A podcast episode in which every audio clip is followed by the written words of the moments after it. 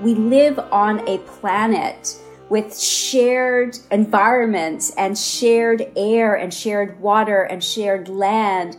That is the home that we actually have.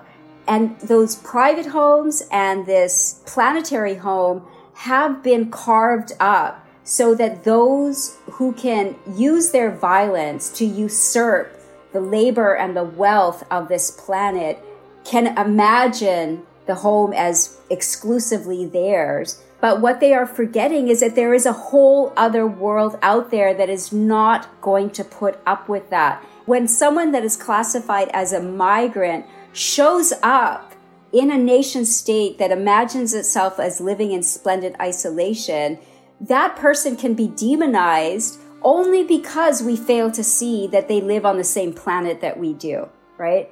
But what that person who is showing up is telling us is we live on a shared planet.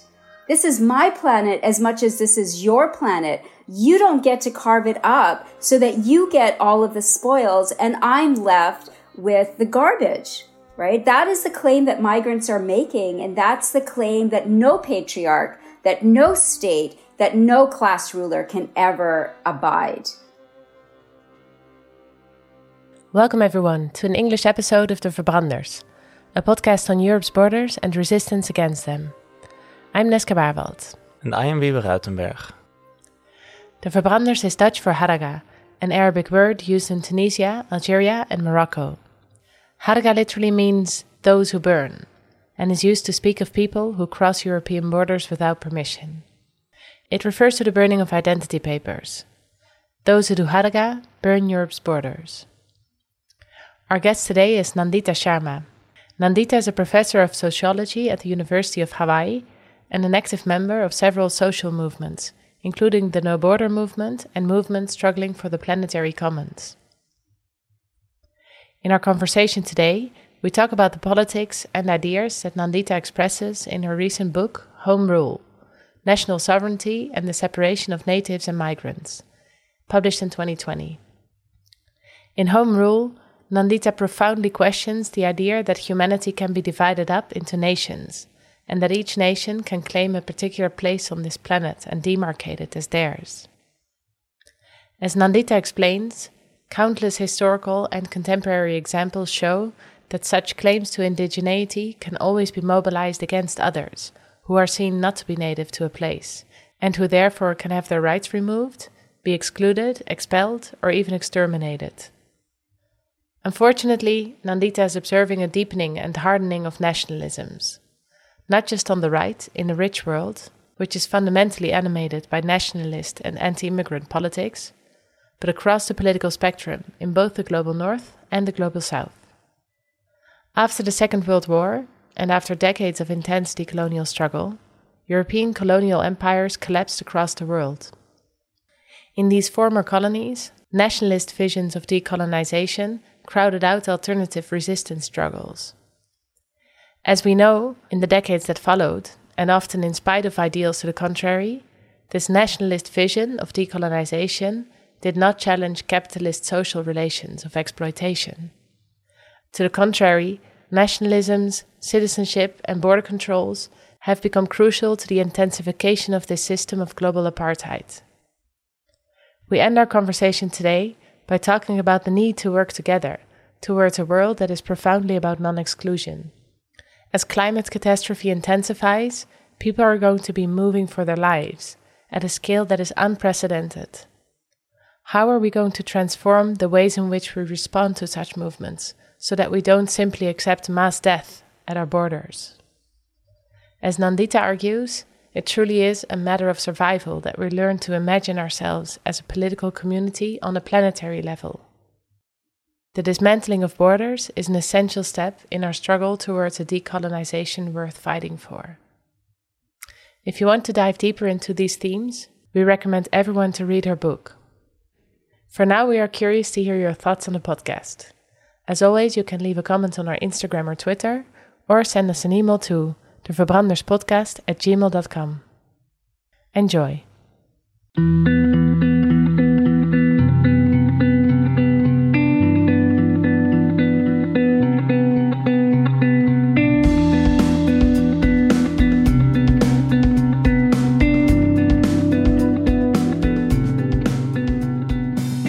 So welcome, Nandita, to our podcast. We're very happy and honored to have you.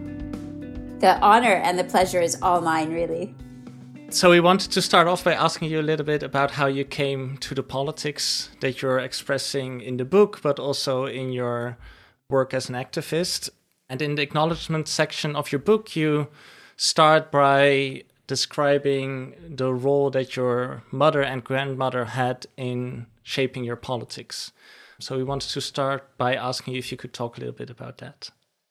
That was a really personal part of the book for me. And it's very interesting because a lot of people have picked up on that as a really important part of it. Both of my parents and both sets of my grandparents were all committed to fighting against exclusion. But my mother in particular practiced it very concretely. She was a teenager when the colony of British India became, you know, quote unquote independent and the horrifying partition of British India took place and this, you know, creation of two separate nation states of Pakistan and India occurred. She was a teenager and what she told me growing up was this story of how when the partition began, her and her parents would wake up very early in the morning and start cooking food to bring to the train station where trains were both coming in of people being expelled from what was now Pakistan and people leaving who felt unsafe in what was now India. Hmm. So that was one of my earliest, my memories of one of her earliest stories. So I always thought like this is how to actually carry out what you believe in. And I've just always been inspired by her actions in that way. So when I thought of writing a book about the dangers of separation, particularly those that we're not even aware of, she was the first person that came to mind. And your grandmother? My grandmother was also just an incredibly kind person with a great deal of personal integrity. And I think that, you know, it's, it's relatively easy to have decent politics. It's much more difficult to be a decent person. And so, how did you, from sort of coming from this background, come to uh, no borders politics that you express so clearly? Well, a lot of it had to do with, you know, paying attention to the experiences of my mother and my grandmother and, you know, really the rest of my family as well as my own because my parents moved with us to Canada when I was five years old. And mm. we experienced racism from the very first moments that we landed in Canada. It was really quite horrifying. And listening to my parents' stories, because my grandparents, my mother's parents were very active in the anti-colonial struggles against the British Empire in India, I realized that the categories that we had all been placed in, like the category I became an immigrant when I moved to Canada, um, but I realized that my parents, my mother, for example, was born a British subject. Exactly. She became an Indian national with, you know, so-called independence. And then she became an immigrant when she moved to Canada. And then she became a national of Canada. And I realized how each of these state categories powerfully delimited her rights and shaped the sort of claims that she could make. And it really affected how people saw her and how she saw herself. So what we learned through all of this is just how powerful, particularly the category and the difference between the categories of citizen and immigrant are. And it was really kind of brought home to me how close the relationship between racism and nationalism are, right? Mm. And it was really encapsulated by the phrase that we heard probably every day growing up in Canada was go home, right? We were constantly yeah. being told to go home. And it was like, okay, I was only five when we moved to Canada. So as far as I was concerned, I was at home. Yeah. But I was constantly being told to go home. You know, it was like embedded in my lived experience was that close relationship between racism and nationalism. I was being told on a daily basis that there was a place that I belonged to and it was not the place that I lived in. And when in your life did you start to translate this experience to political action? And how did you get in touch with movements that you later became active in? I was one of the lucky ones who was raised by communists. so it, it, wasn't it wasn't very difficult to get involved in political movements because my parents were involved in political movements. So one of my earliest political movements was organizing with farm workers in British Columbia, which was a province of Canada where I lived. And, you know, the fight was always about we are here. We cannot, we will not accept being excluded, right? We will not and we cannot accept the violence that is being to us, done to us in the name of people claiming that we don't belong where we actually are right and also like just very clearly you know from from those experiences and the experiences of you know the jobs that my mother was able to access in order to pay the bills it was very clear that this category of not belonging the state category of immigrant and then this social category of not belonging where we actually lived cheapened our labor yeah cheapened my mother's labor cheapened the labor of the women and men and children who were laboring on the farms, right? So it was, it became very clear to me that when we are fighting exclusion, we also have to fight state categories that place us in situations that legalize that exclusion and socially legitimize that exclusion. And can you talk a little bit more about the practice of that that first mobilization or organization you were involved in? It was really grassroots organizing, which I have an immense respect for and I recognize is the most difficult part of being engaged politically is actually direct grassroots organizing. So it was literally going to farms. You know, my mother worked on the farms. My brother and I would work on the farms when we were children in the summer times to help my mom so it was literally talking to people who were working alongside us and saying, what do we know how to do to improve our lives and make it less difficult? And so it was really like, should we unionize? Can we unionize? Can we mm-hmm. band together to use our power of being the people who make the profits possible to actually improve our lives, improve our situation, get some respect, get some decent wages, etc. So it was literally grassroots organizing.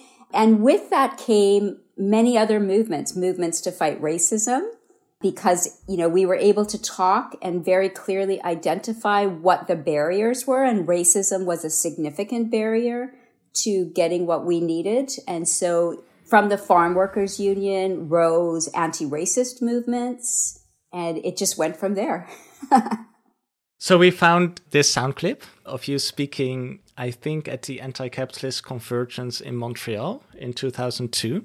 And we were impressed by the speech, in part also because it's like 20 years ago and you're already so, like, very profoundly questioning these ideas of nationalism. And we just wanted to play this little clip for you and see how you reflect on what you were saying back then.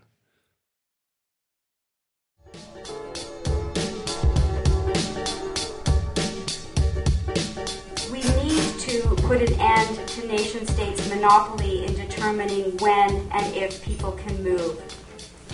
In a world where global capitalism is accelerating people's displacement and migrations, the struggle to defend all immigrants, all migrants, regardless of the way that the state classifies them, the demand to dismantle the global system of national states the absolutely revolutionary and very anti nationalist demand that no one is illegal is absolutely pivotal in the struggle against racism, against capitalism, and against patriarchies. Throughout the G8 countries, true solidarity with anti imperialist, anti colonial struggles of indigenous peoples, of peoples in the global south, of oppressed and exploited peoples in the global north means absolutely adopting a no borders approach we need to delink our ideas of community from the oppressive idea of the nation.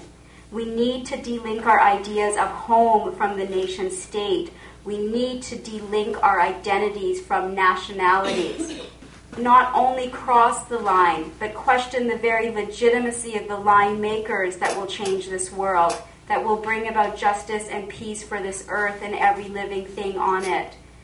For example, unions could and should educate and encourage their members to not go along and enforce deportation orders. In fighting the agenda of the G8, we will pose a serious challenge to the New World Order if we position ourselves uh, in the line shattering words of the Sans Papier movement in Europe to live in a world where no one is illegal.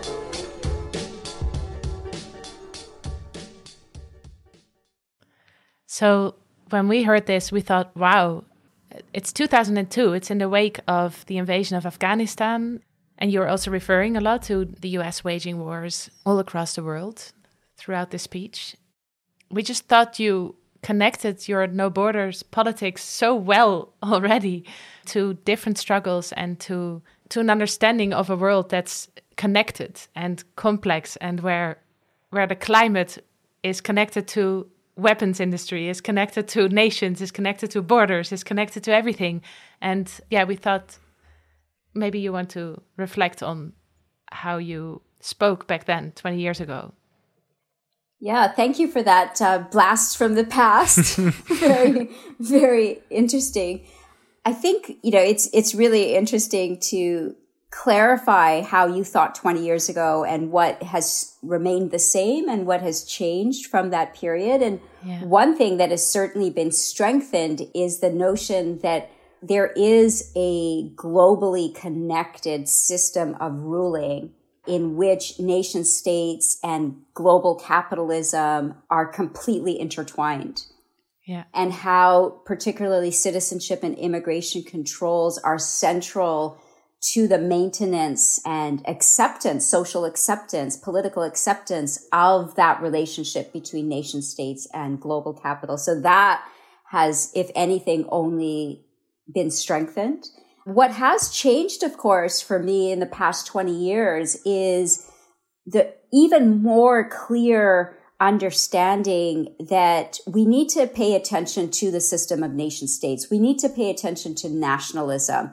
I notice that in a large part of left politics, we are more comfortable talking about imperialism than we are talking about nationalism. Mm-hmm. And I mm. think that part of the reason for that is our you know, the general inability to recognize that the system that we're living in today is a system of nation states. It is not a system of empires. It is not a system of imperial states. So even though we use the terms like US imperialism or EU imperialism or Chinese imperialism, et cetera, et cetera. What we are really talking about is a global system of nation states. Let me give you an example of that. When we're talking about imperialism, right? You know, the establishment of the British colony of India, or even let's, let's be more specific. Let's talk about the British colony of Iraq right? Mm-hmm. When we're mm. talking about 2002 or, you know, what happened in Afghanistan. When Britain went into those areas, when it was an imperial state in the early, late 19th century, early 20th century, as it was making forays into that part of the world more clearly, they brought them into the empire, right? Iraq, Afghanistan, India became part of the British Empire the people who were colonized there became British subjects. Yeah. That is not what happened after the US invasion of Afghanistan and then yeah. Iraq, right? What happened, and this is what distinguishes that system as a nation state system, similar processes where we are going to put the full force of the military against you. We're going to extract the wealth of the resources in those places. We're going to treat the people that live there as nothing but fodder for the creation of our wealth and our power. But what nation states do that imperial states don't do is they don't say, oh, you are now part of the United States. You are the, you know, the 51st state of Afghanistan and the 52nd state of Iraq. No, you are separate nation states. And what we are, how we legitimize this brute force and extractivism is not through the discourse of civilization, but through the discourse of nation building, mm. right? And so I think that that is an important distinction and difference to pay attention to in no small part because it also informs the opposition. It informs the resistance. The resistance to imperialism was multifold, right? Like there were many, yeah. many different kinds of movements to resist yeah. anti-colonialism. The ones that tended to win out were the nationalist visions of decolonization.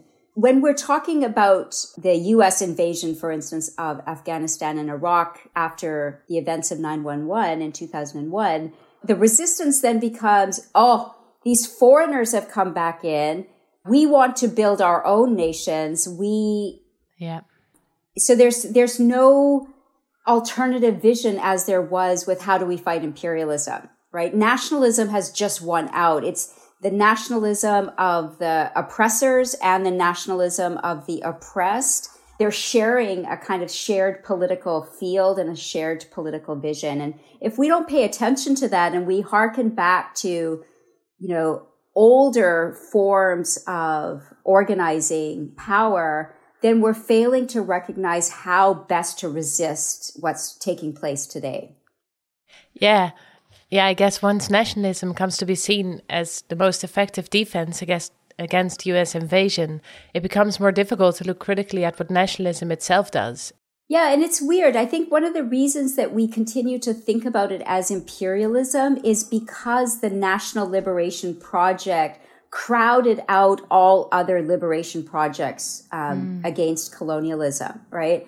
And the world that we live in today is the realization of the National Liberation Project writ large across the globe.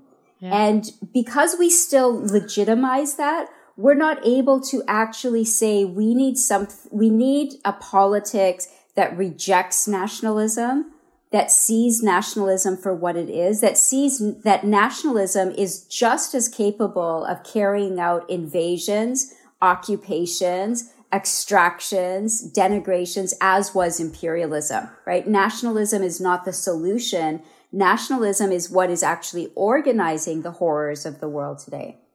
That brings us right to the core of what we're here to talk about today, which is your book, Home Rule. In it, you kind of profoundly question and critique the idea that people naturally belong to a certain place on the world and can demarcate it as theirs. And maybe you want to talk a little bit about this core message of your book and with it also your yeah thorough and deep questioning of the categories of the migrant and the national. Yeah, the impetus for me writing Home Rule was my introduction to a kind of political framework or a discourse that argued that every quote unquote people with a capital P, right? Every mm-hmm. people has their own place in the world. When I first moved to Hawaii, I encountered a political framework that said that if you're not native to a place, you are, by virtue of not being native, a colonizer. Mm. And I was very troubled and scared by that political framework because it reframed migration as nothing more than colonization. And mm. in so doing, it did two things that I thought were very dangerous. One was it almost made colonization as nothing more than people just moving around the world. Yeah. As if colonization wasn't a particular kind of violence that it was nothing more than what my mother and I did when we moved from India to Canada. And I thought that's dangerous, both because it completely defangs what colonialism was, what colonizers actually did, but it also turned people who have also experienced colonization, people who also experienced practices of expropriation and exploitation as your enemy because they're yeah. not quote unquote the same people as you. We will get back to these points later on, but historically where does this idea of people belonging to a certain place where where can we trace that? It certainly is part of the legacy of colonialism. It is certainly part of the legacy of efforts by imperial states to hang on to their colonies and the wealth that those colonies and the people in those colonies produce. So the kind of closest relationship between current discourses of, you know, every people has their own place. And if you're not there, you are a colonizer goes back to the mid 19th century when various European empires started new projects of racialized classifications and geographical as well as political segregations. And we can trace this back to efforts by the colonized to overthrow the imperial states that were ruling over them the ways that imperial states figured out they could hang on to their colonies was to not only separate themselves from those that they colonized, right? So the people that they colonized were all called natives, right? Mm-hmm. Native is an imperial state category that marks you as a person who has been colonized. Yes. Uh, and Euro- and European was the kind of opposite to that, right? So you had this initial bifurcation that imperial states created, right? You're either European or you're a native of their colonies. Yes. Starting in the mid 19th century, further racist and geographical political segregations took place amongst the natives. Yeah. Right. So as the quote unquote natives banded together to try and overthrow imperial powers, imperial power responded by saying, we're going to segregate the natives from one another so that they believe that their fellow natives are far more dangerous to their well-being than the colonizer and they'll leave us alone. They'll be so busy fighting amongst themselves that they will leave the empires alone. Mm. Sort of classic divide and rule, exactly. I guess. Classic divide and rule, which of course is an age old project of all ruling projects, all yes. state projects, all yes. class projects do this.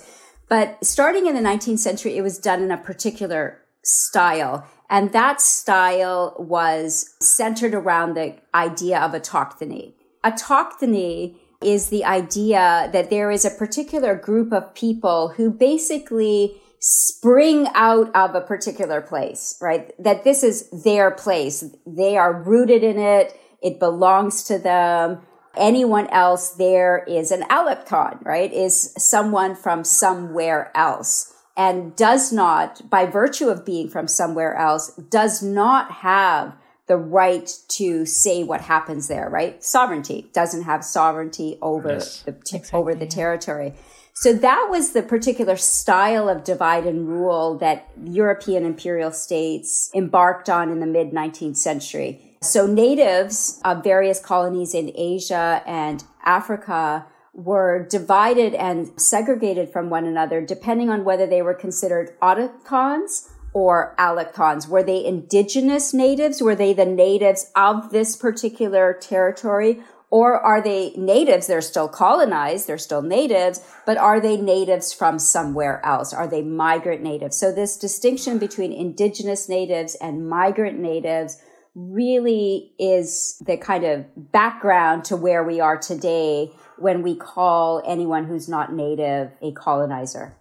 I think this just resonates particularly strongly in the Netherlands, where we are from, where these categories, I mean, I'm going to pronounce it in Dutch, so the Dutch terms allochtoon or autochtoon yeah. are actually state categories that have been in use until like two, three years ago when they've been replaced with, I think the, the term is now people with a migration background or something. But yeah, it's just like uh, to already make one step forward in time. It's like these categories that you're talking about now when they emerged and the context in which they emerged, they they lived on in the Netherlands through sort of like literal state categories of how we thought of people.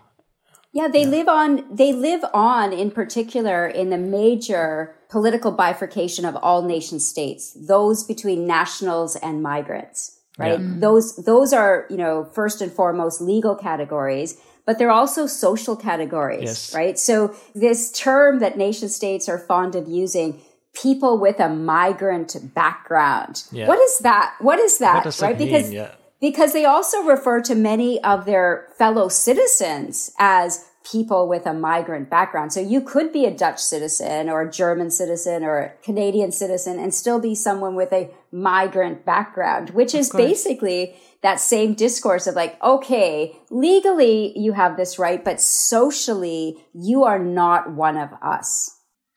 And this is also where you can see just how racialized the idea of the migrant is Because where in the Netherlands, for example, if your father was a white person born in Germany or, or Sweden or whatever, and you speak Dutch fluently, and, and you'd be kind of seen as a white person, then I don't think many people will consider you a person with a migrant background.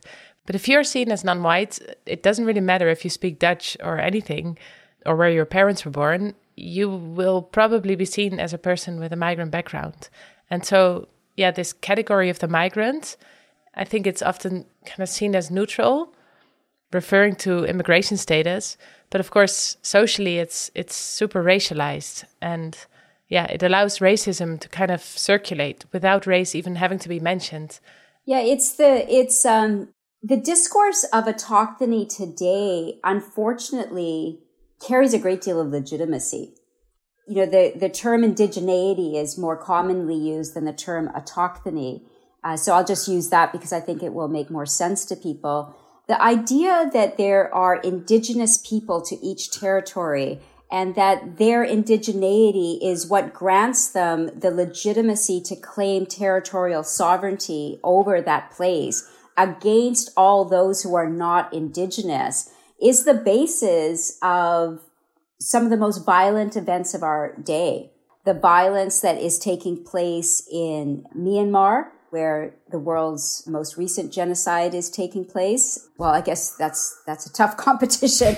One of the most recent genocides is taking place. The idea that Rohingya people are not indigenous to Burma and therefore can be put in concentration camps, can have their homes burned and looted, have their citizenship taken away from them, can be expelled, can be exterminated. We also see this in far right politics in Europe right now. You know, the far right in Europe likes to frame itself as the indigenous people, defending the indigenous people of Europe against these foreign migrant occupiers slash colonizers but we also see this discourse of autochthony or indigeneity operating on the left. You know, I think that one of the things that I try and do in the book Home Rule is to show that across the political spectrum, left to right, across the world, we are seeing a hardening and intensifying and an increased legitimacy attached to the violence of nationalism, largely in the name of indigenous sovereignty. We'll get back to this point of how sovereignty and indigeneity is mobilized across the spectrum, the political spectrum. But I also wanted to jump into something you said earlier and play you another clip. And it speaks to how race tends to hide in discourses of nationality and nationalist discourses. And we talked to Radhika Mongia. It's episode nine for those who are uh, those of our listeners who are interested. So, in the second half of the conversation with Radhika, we talk about how the passport system was kind of first introduced in Canada in the early 20th century to restrict Indian migration. And in the audio clip that we will play now, Radhika argues that in this context, race was kind of codified in the passport through nationality, with nationality doing the work of racial sorting, thus, race not having to be mentioned explicitly. And we were thinking that it could be nice to play this clip for you and to have you comment and to see what you think.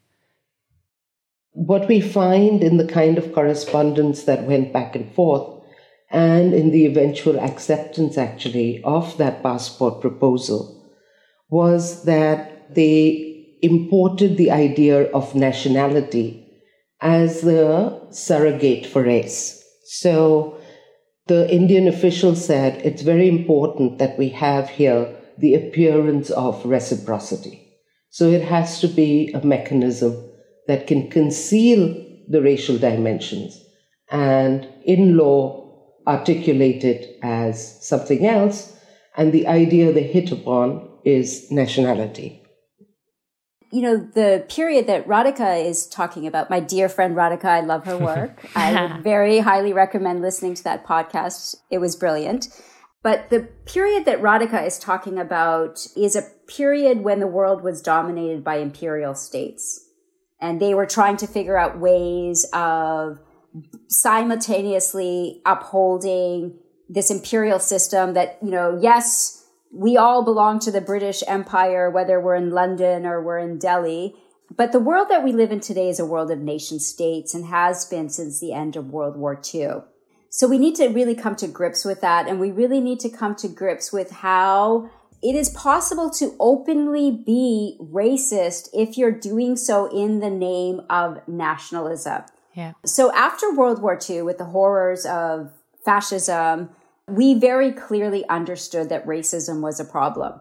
You know, racism was delegitimized after World War II, right? We had scientists saying there's no such thing as race. It's an invention that was created to impose a hierarchy amongst people by imagining that they were different types of people in the world. We had people saying there was no good reason to put people in the in the gas chambers of Nazi Germany, right? Because there's no such thing as race. So racism was really delegitimized. But what was put in its place was nationalism. That we can legitimately carry out many of the same practices that we associate with racism, right? Segregation, exclusion, different kinds of laws for different kinds of people, right? One law for citizens, another law for migrants, all in the name of nationalism. So while we've delegitimized racism, the practices of racism continue often in the name of national sovereignty. And if we don't come to grips with that, then we're not able to fight racism and the horrors that it continues to organize. So, what would you say, like this legitimacy of nationalism? What is that based on? What kind of ideas, or maybe to go back to something you said earlier, how resistance against colonialism and empire was kind of multifold, but then nationalism and the idea of the nation state won out for various reasons. Why did it win? And what was the draw to it? What was the promise of this idea of having home rule, as you call it? That's a really great question. So nationalism as a response to colonialism won out over other ways of trying to defeat colonization because it was not only, you know, offered as a way out of colonialism, it was also important for the United States. Mm-hmm. The United States became a world hegemon after World War II once the world was no longer organized as a system of imperial states with their colonies, but as a global system of independent nation states. So in 1941, US President Roosevelt met with British Prime Minister Churchill to sign the Atlantic Charter. And that charter stipulated that after the war was won, each people around the world with a capital P would have the right to national self determination. And the reason that the United States was supporting this was not out of some kind of principle of colonialism is so evil, look at the horrors that it's doing around the world, but the United States support for national self determination was to enter into markets that had been closed off by imperial states. And imperial states operated as closed economies. If you wanted to invest in colonies, you would have to do so through the imperial state. So capital that was based in the United States was largely blocked off from entering the territories of the British Empire or the French Empire, which were the two big empires going into World War II, right? The United States thinking about how it was going to compete on a global scale with the British and French empires understood that it would have to have those empires dismantled so that it could enter into its colonies. And the only ways that it could do that was through their independence, yeah. their national self-determination. So the United States supported self-determination and convinced Prime Minister Churchill to sign that document because it had the British over a barrel right? Yeah. The US in 1941 was not yet militarily involved in World War II. Yeah. And the British came begging the United States to continue to offer it financial support. And the return for that financial support, as far as the United States was concerned, is dismantle your empires. Let capital that is based in the United States into those territories. And the British knew very well what that meant. And mm-hmm. so they tried, they tried to fight it. But, you know, the Nazi, the Nazis were blitzing London.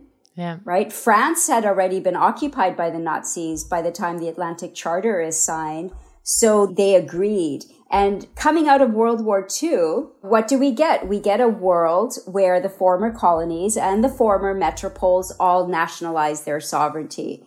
And what we also get are institutions that the United States is the most powerful player within, the International Monetary Fund, the World Bank, etc. And they use their financial clout to ensure that quote unquote national independence is going to, for the people that live in those territories, feel very much like imperialism. Yes. So national sovereignty did not end colonization. It created new mechanisms for the practices that people had been fighting, right? The practices of expropriation, the practices of exploitation did not end once national sovereignty was obtained.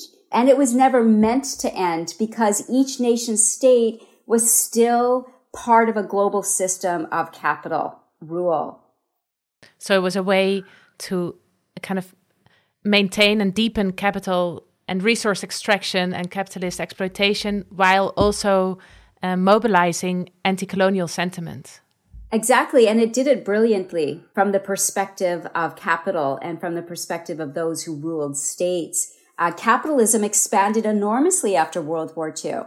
We see capital penetrating into agriculture in ways that it had not previously, right? This is the period that we get industrial agriculture, right? That we get the, you know, the major fossil fuel industries engaged in providing agricultural inputs. This is when we see the mass expropriation of land by national liberation states in the countryside to promote mega development projects that are going to produce electricity for the urban factories that are going to displace hundreds of millions of people, turn them into wage slaves, have them have no ability to sustain their lives other than selling their labor. So basically, you know, after World War II, in the name of national self-determination, we get an intensification and enormous expansion of capitalist social relationships.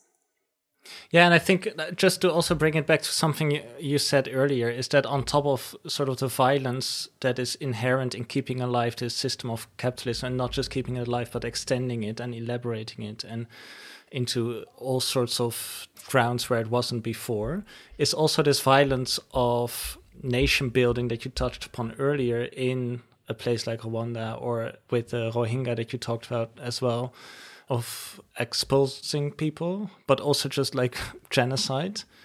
Yeah, it, it brings home this I, this how all these forms of violence are also somehow related to each other.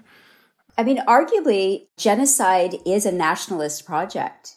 Yeah. When we talk about the recognition of the first genocide as the Armenian genocide, yeah. that was very central to the construction of the Turkish nation state. Yes. You know, so this was a concerted effort to eliminate the existence of a group of people who were not considered part of the nation, right? So built into the national project is a kind of violence that is really at a historical scale and level. And it's a violence that is incredibly legitimate to those who are carrying it out.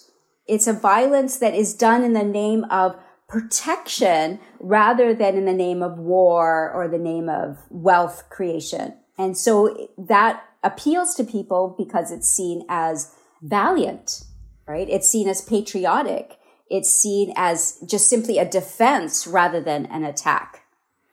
Yeah, it also reminds me of sort of discourses in the Netherlands around protecting the welfare state and welfare services and having the borders that we have that actually kill people. And I would say that by now, across the Netherlands, most people are aware that people are dying in the Mediterranean or and at other places.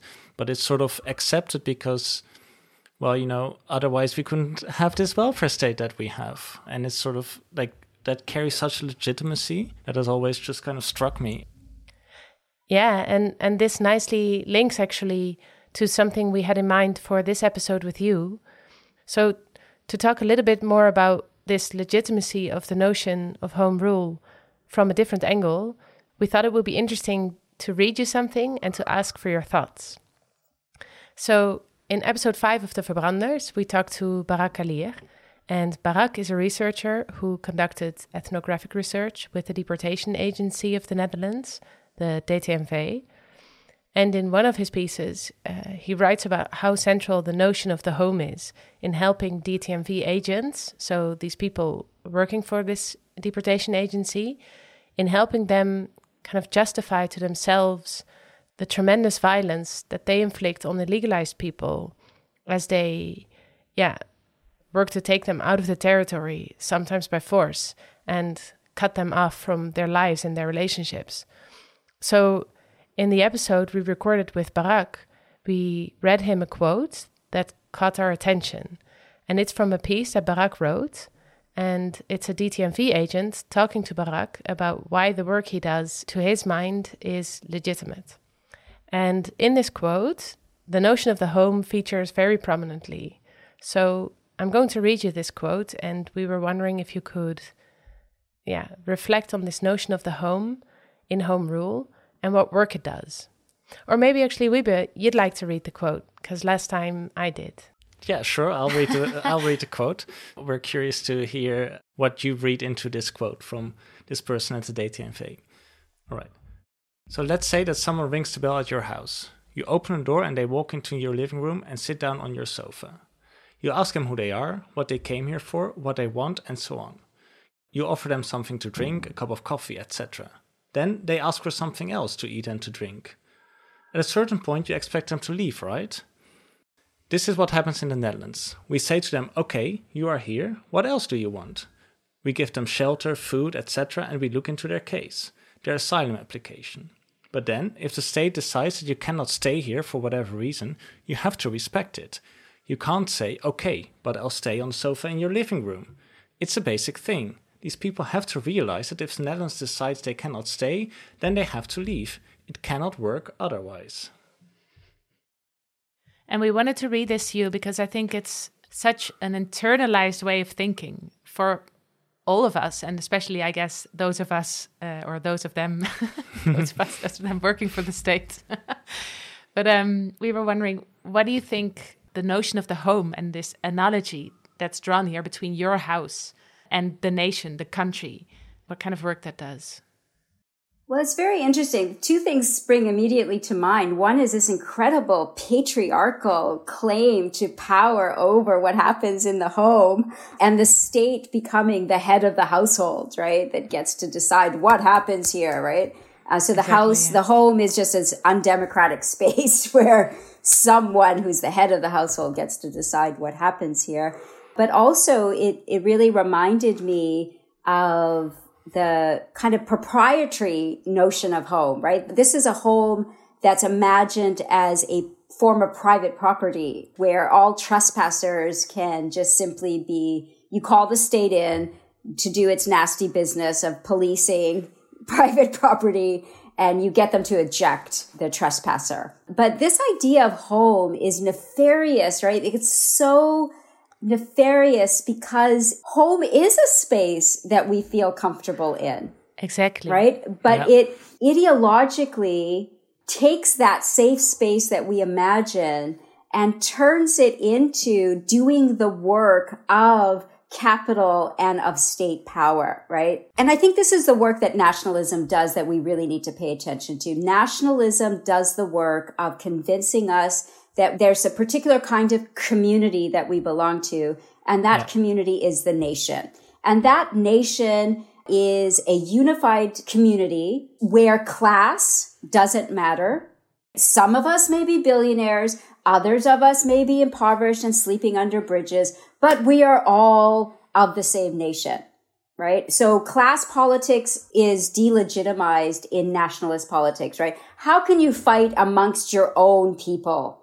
Nationalist politics also completely ignores gendered hierarchies. So the way that nationalism uses home is a way to both hide all of the inequalities that structure the lives of people who live within nation states, but it also does the work globally of convincing us, and this is another part of its nefariousness, you know, we've delegitimized the world of imperial states. It's no longer legitimate to say, we're just going to go over there, say that this is now part of our territory and exploit the people and the wealth, the natural wealth that exists there. But it is legitimate to say that we're going to enter into agreements with other nation states to essentially do the same thing. And it's completely legitimate to say that all of those people that this global system of capitalist states is organizing, we don't have to deal with, right? We can just segregate the impoverished, the unemployed, the destitute in other parts of the world, right? So we've created a system of global apartheid that national citizenship and immigration controls do the work of policing. Yeah. And if we convince ourselves that this is not an offensive move against people, but this is a defensive move of protecting what is legitimately ours, then how do you counter that? How do you politically counter that? I think this legitimately ours is really crucial. Like the home, we literally have a picture of this home in our minds, and in this in this picture, the home the home is fixed. It's frozen in time. It's it's like this building, and I bought it. And if you want to enter, then you need to ask for my permission. And if you didn't ask for my permission, I can tell you to leave. And if you didn't leave, I will call the police and I will get you to leave. But of course, as you say, it's it's a very like a patriarchal image. And then this home is projected onto the country. But of course, a country is produced and reproduced all of the time. Its borders are not walls. Every episode we did shows how borders are, are layered, how they shift over days and years and decades and centuries. And this fixed notion of the home kind of erases all of that. It erases the long histories of violent state making that produced this home, that produced this nation, this, this country. So, yeah, it's this amazing visual mechanism to kind of invisibilize a deeply connected world. And all of these inequalities and all of the ethical questions that these inequalities produce, they all get reduced to this question of did this person ask for my permission to knock on my door and eat my food and sleep on my couch? And if they didn't, they're illegal and too bad. Yeah, and I think it's it's crazy because it works so intuitively yeah, because what you've just said allows me to understand that the home that is being presented as this idealized space, it's a home where everyone living within it is living in abundance, right? It's a home that allows itself to imagine that it, it exists in splendid isolation from all that is surrounding it, right? It lives in splendid isolation from the people who are laboring on the farms to produce exactly. the food that is coming into the home, right? It's this home that lives in splendid isolation from the poverty that allows someone to submit themselves to becoming a domestic servant that comes in to clean that house, right? Exactly. It's a home, it's a home that lives in splendid isolation from all of the horrors that are necessary to produce this lovely little island of serenity within a global morass of inequality and violence. And that's exactly the kind of home that we imagine the nation state to be, right? The home that we imagine the nation state to be also imagines itself living in, living in the rich world, yeah. living in a part of the world that can ignore all of the labor, all of the hardships, all of the deaths that are required to create this lovely little life for ourselves, right? And the nasty work that private property and the police do to enforce our lovely little idea of private property and the violence that can be done to trespassers is the same kind of legitimacy that is attached to citizenship and immigration controls, right? That we want to be living in this life of abundance that is peaceful and calm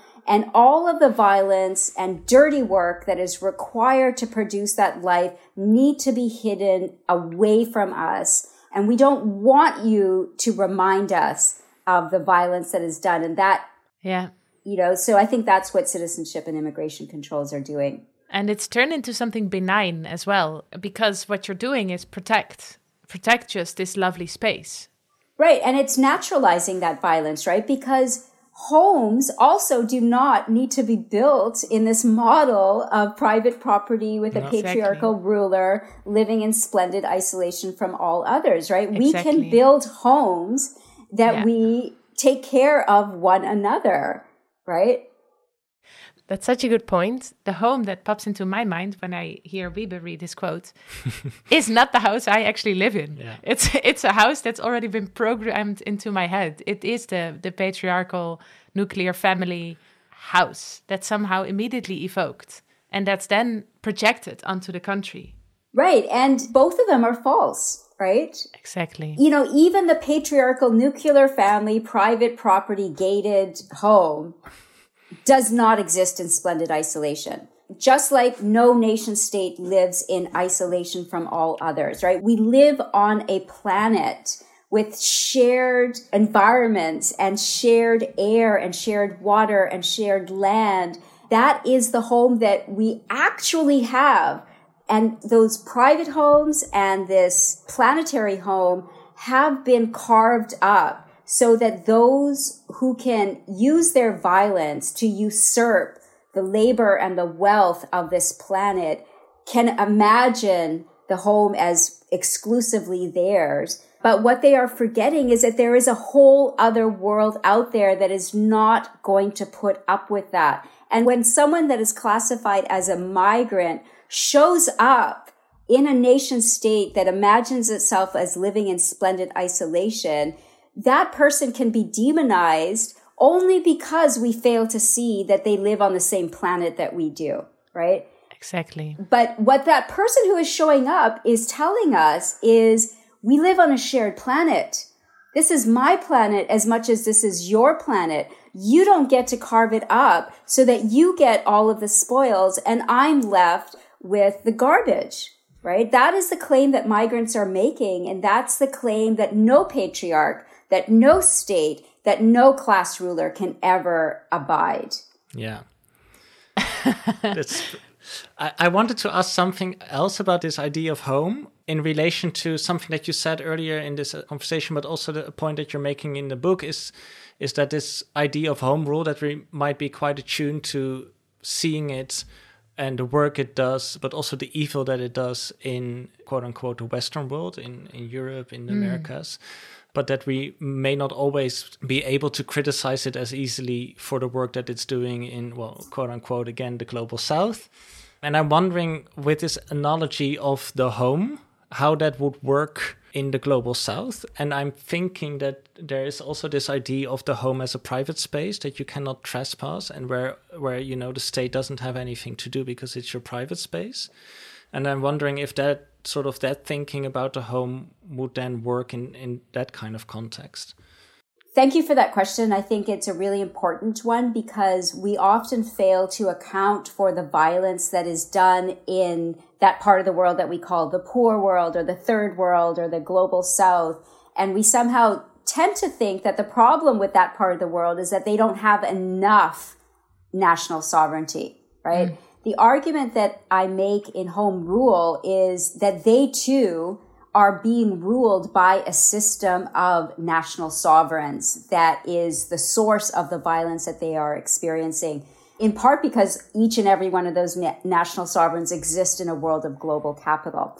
The term that is often used to make sense of why national liberation failed in you know their third world the global south the poor world is that foreigners from the rich world use their power to come in and basically reproduce colonial relationships, right? So the concept is often one of neo-colonialism.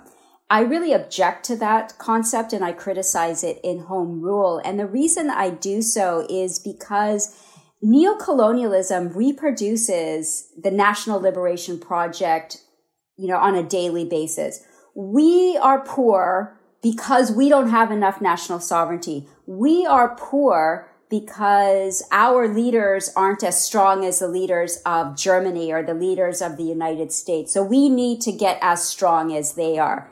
You know, we are poor not because the land that we had was expropriated by our nation state to create a hydroelectric dam or to create a nuclear test site.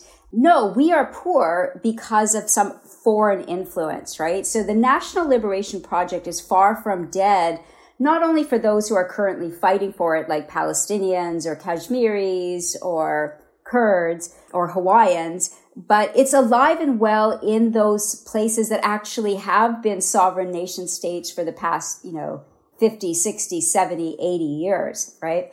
So the idea that all of the world's problems will be solved once the foreigner is removed. Let me put it in another way.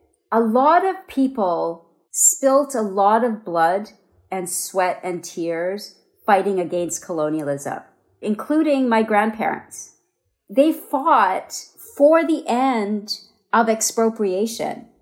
They mm. fought for their land back, right? They fought for the end of the exploitation of their labor, right? So that they could live a life where they had what they needed to live well, right? They fought for dignity. They fought for an end of the practices of colonial practices of denigration, right? You people are ignorant, you're dirty, you're thieves, you're lazy, you know, et cetera, et cetera. That's what they were fighting for when they were fighting anti-colonial struggles. What did they get? They got a nation state, right? that was now ruled no longer by the quote unquote foreign rulers, now one of their quote unquote own, but they became poorer.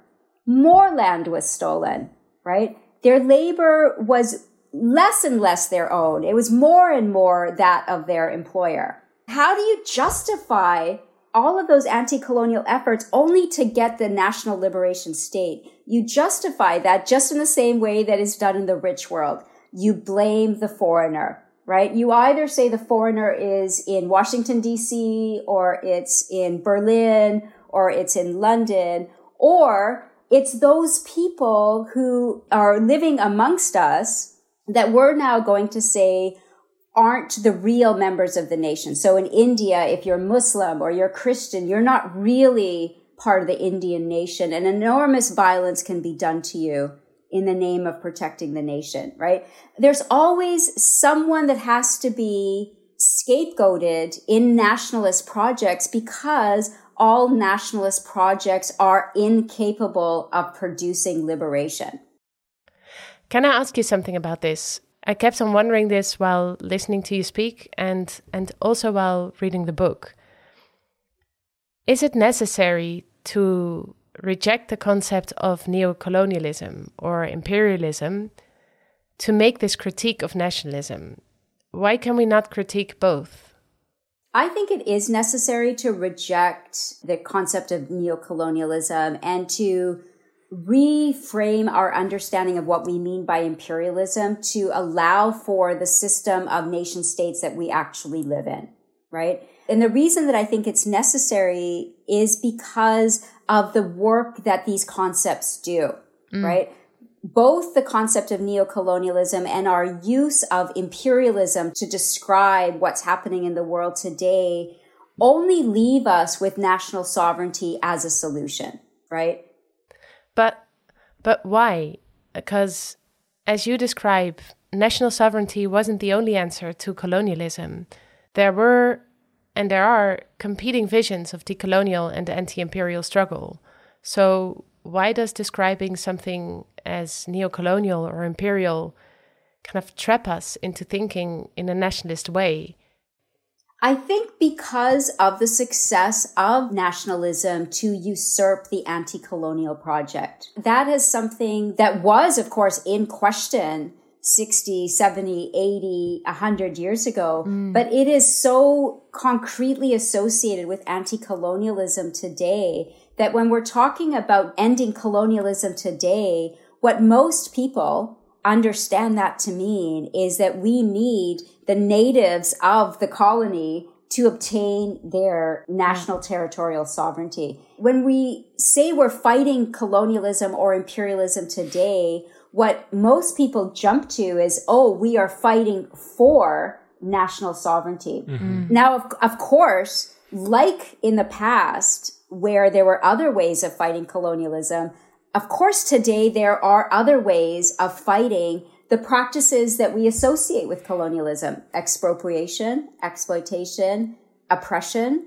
You know, no borders movements are part of fighting that. Movements for the planetary commons are part of fighting that. And each of those movements, in order to succeed, will have to fight national sovereignty, right? Mm. Will have to fight the political legitimacy of nationalism.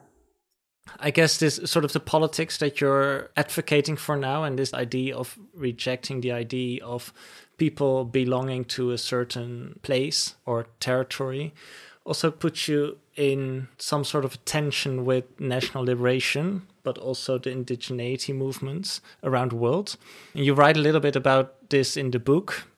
We were wondering what kind of critiques you have gotten and what of these critiques you found most sort of productive or thoughtful. Yeah, a lot of people, when they read this book, tell me that I'm very brave. And I find that to be very revealing because what that reveals is that in order to question national sovereignty today, particularly for those people who are fighting for indigenous national sovereignty, mm. that it is such a normalized part of understanding that to be the definition of anti-colonialism or of freedom that to argue against indigenous national sovereignty, to argue against nationalism, for some people is tantamount to being a supporter of colonization. So I think the worst critiques that I've gotten is being told that my critique of nationalism and national sovereignty and of indigeneity is nothing more than a support for colonization. I disagree with that. I think that to me, decolonization done through the National Liberation Project is not a decolonization worthy of its name. We know that because of the lived experiences of the vast majority of the world's people today who live in independent nation states that were once former colonies, right? National sovereignty has not achieved decolonization if what we mean by decolonization is something more than national sovereignty, right? It has not ended the practices of expropriation, of exploitation, of denigration. It's just reconfigured it so that national citizenship and immigration controls are one of the key mechanisms by which global inequality and injustice is maintained. So the reason that I am so adamant about rejecting nationalism and national sovereignty as a pathway to decolonization is because of the ways that those are actually organizing the deepest inequalities in our world today. If we have a hope of ending those inequalities, of ending the practices that we associate with colonization, we have to take on nationalism. We have to take on the idea that each of us belongs to a particular place. And if we don't stay there and we move, then we are just participating in colonial social relationships.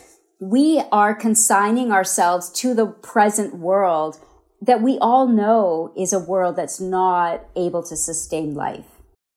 I completely agree. But I also feel like it's a lot to ask of people who have a boot on their necks, let's say. So if you are in Palestine, like these conditions of extreme oppression, how do you then practically also practice a politics that is anti nationalist or, I don't know, a no border politics, let's say? It is grossly unfair that we would ask people who are subjugated to, you know, enormous amounts of state violence and everyday violence done by quote unquote ordinary people to be at the forefront of revolutionary ways of thinking and doing, but that is what is required. And I think that if we can simply recognize that those same strategies that, you know, people fighting for Palestinian national liberation or Kurdistani national liberation or Kashmiri national liberation, that those battles have been fought before. Yeah. And the ways that they are being fought today have not resulted in the liberation of people.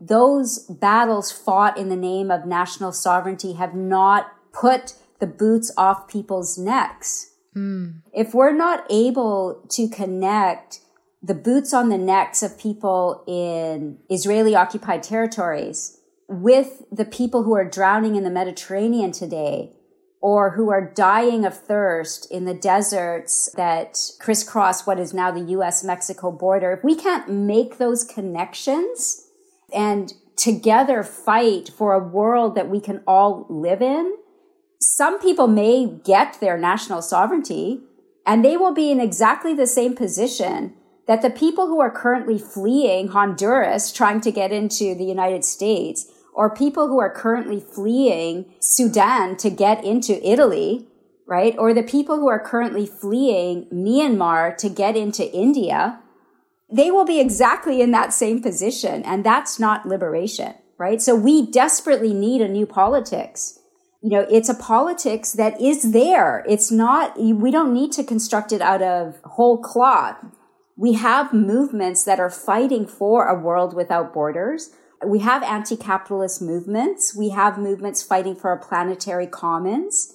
And we can choose to amplify those voices yeah. instead of the voices arguing for national sovereignty, right? We can choose to reframe what we think is a politics worth supporting.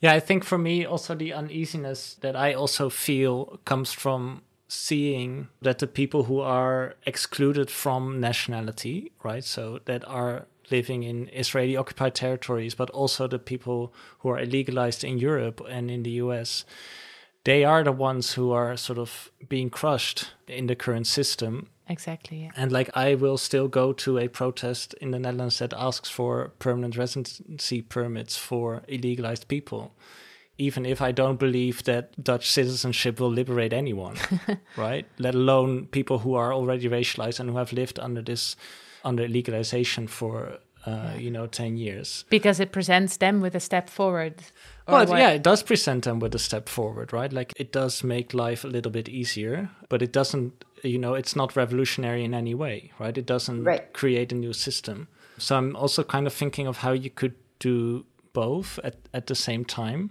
and i think that's a tension that we've been talking in a lot of the episodes about as well right? Where you exactly. confronted with this like enormous violence that borders do right now.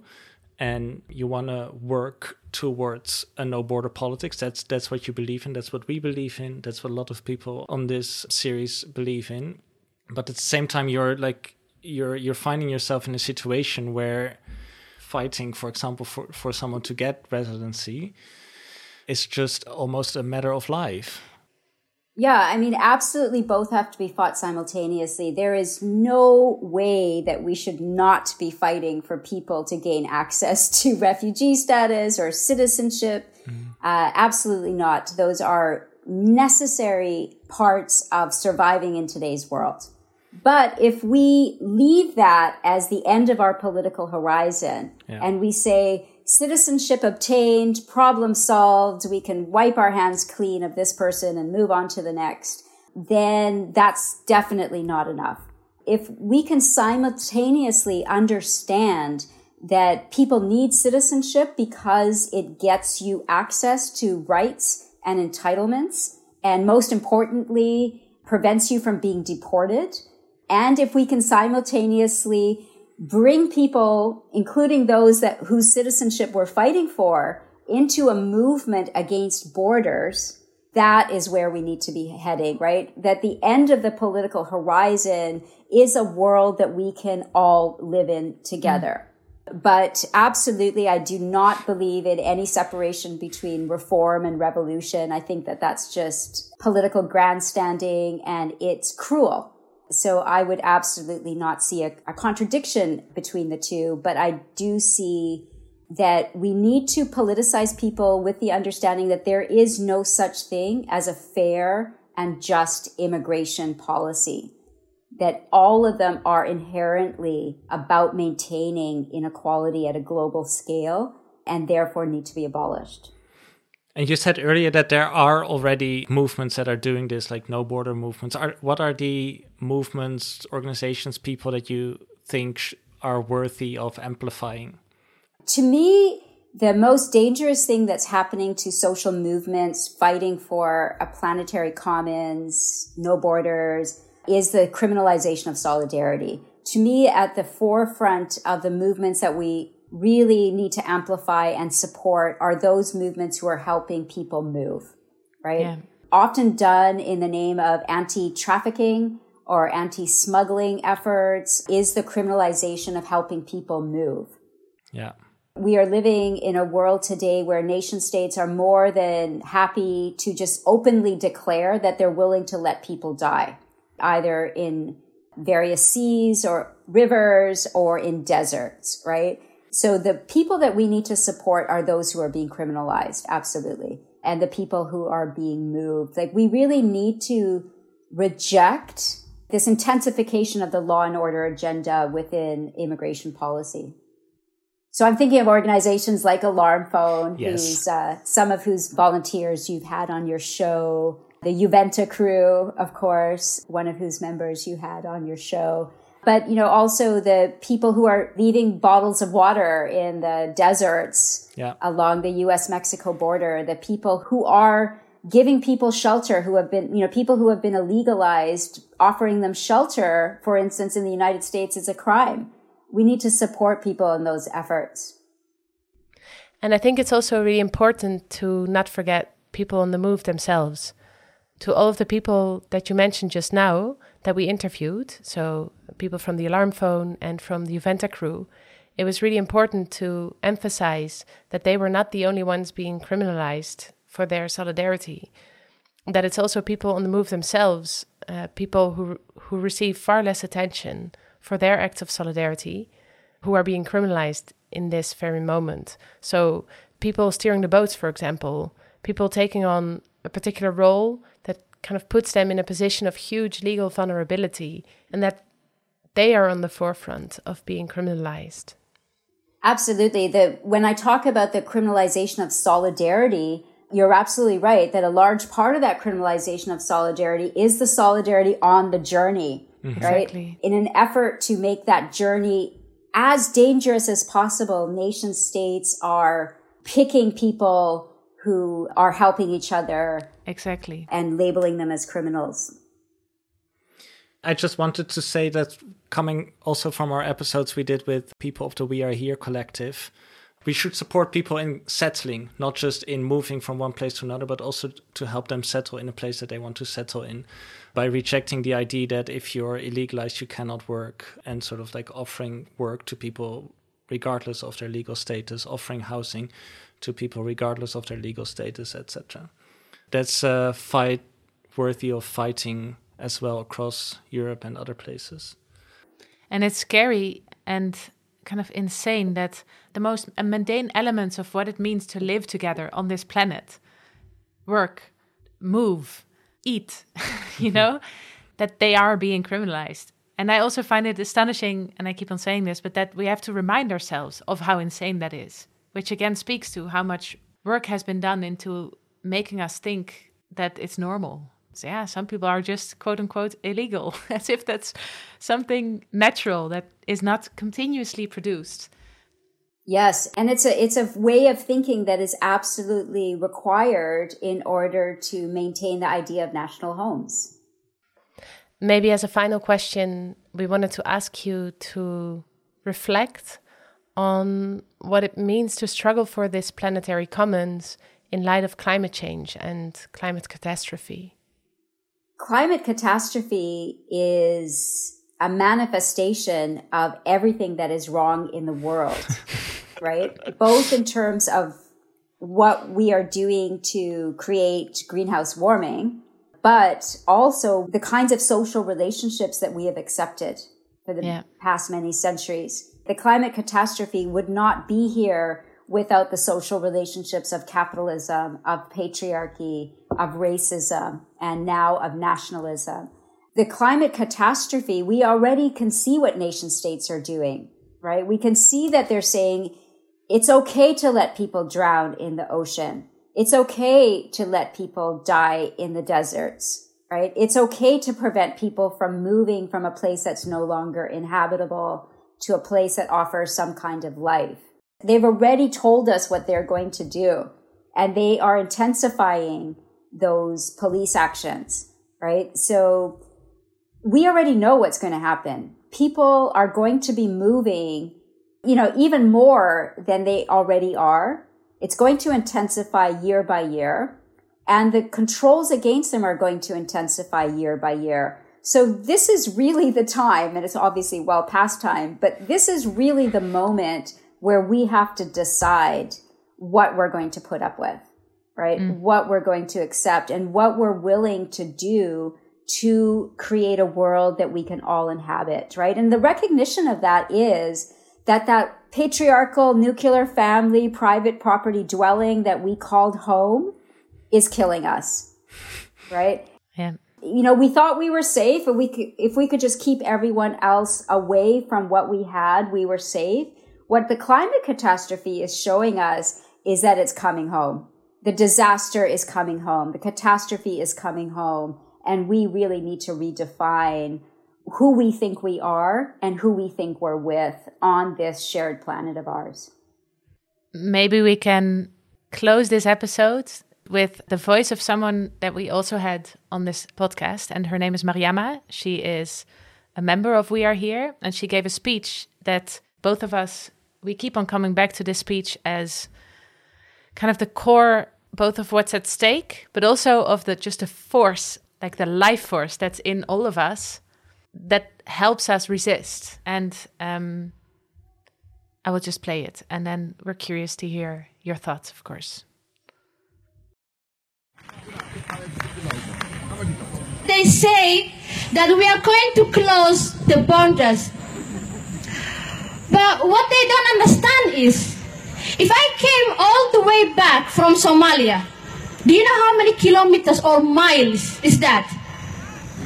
To stand in front of you right now, right here, tell me which borders or cransons or whatever you want to call it can actually stop me being here today.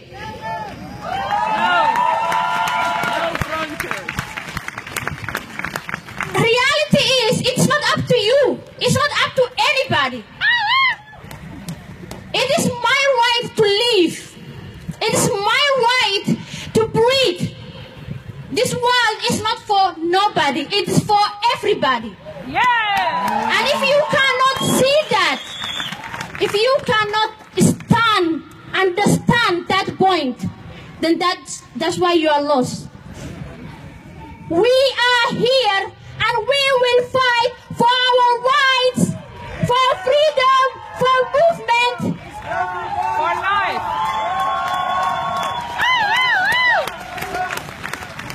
Because this, this is about my life. It is the fact, a simple fact that I am supposed to live. I did not choose to be in Somalia. I did not choose to be in Netherlands. But I chose to live.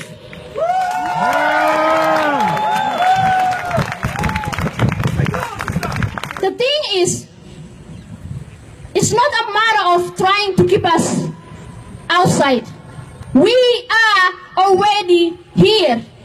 Right here in Amsterdam, in every street in the Netherlands, in Belgium, in Germany, in the whole of Europe. What does that tell you? It tells you that where there is a will, there is a way. And I have all the will to live. Yeah. Nobody is going to stop that. So powerful. And in her voice, I hear the voice of people who have been fighting for centuries, right? The people who were enslaved that said, you're very powerful. You have all the tools to oppress me and keep me down, but I will fight you and I will keep fighting you until we end slavery, right? It's the voices of people who have lost their lands and keep fighting to win them back, right? So it's, you know, the movements that we have today are also from those movements of the past. And what that shows us is that there is no putting us down. There is no end here, right? As powerful as the states we have today are, and they're much more powerful than the states we had a hundred years ago, as powerful as the states we have now, as powerful as capital is now, capital is in more places and in more parts of our lives than it was a hundred years ago. But we are still fighting. And as long as there's anyone left fighting, the struggle will continue. My worry, of course, is we're not doing enough organizing. We need to organize. We need to bring people into this movement.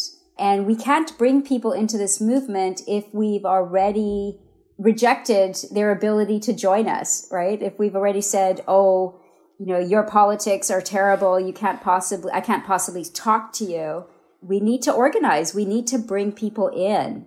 We need to make sure that this is not a movement for charity, right? That this is a self-help project. uh, that you know that anti-capitalism, anti-nationalism, anti-patriarchy is a self-help project. So I'm just uh, awed by this speaker and really amazed how clearly she shows us that home is where you make it, right? Not where you're told you belong. Yes, so are we.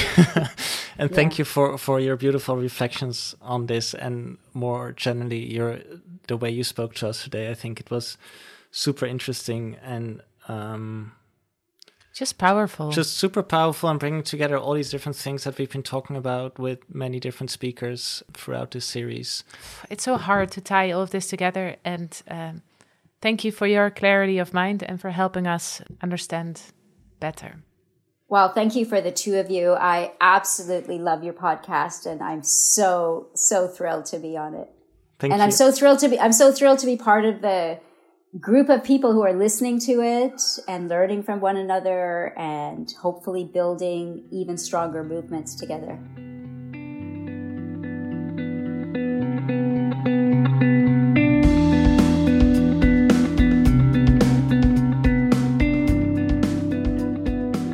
Before closing this episode, we would like to thank a few people, collectives, and organizations. Be Carrot for the illustrations we use on our social media accounts, Thomas from Dark Roast for the graphic design, Joris and David and Ellen and Neske for the music, the MKZ Binnenpret for allowing us to use the space to record most of our interviews, and the Van Vollenhoven Institute and the Institute for Cultural Anthropology and Development Sociology of Leiden University, the Leiden University Fund, and the Netherlands Organization for Scientific Research for the financial support. There are any thoughts on this episode you'd like to share with us, please drop us a line.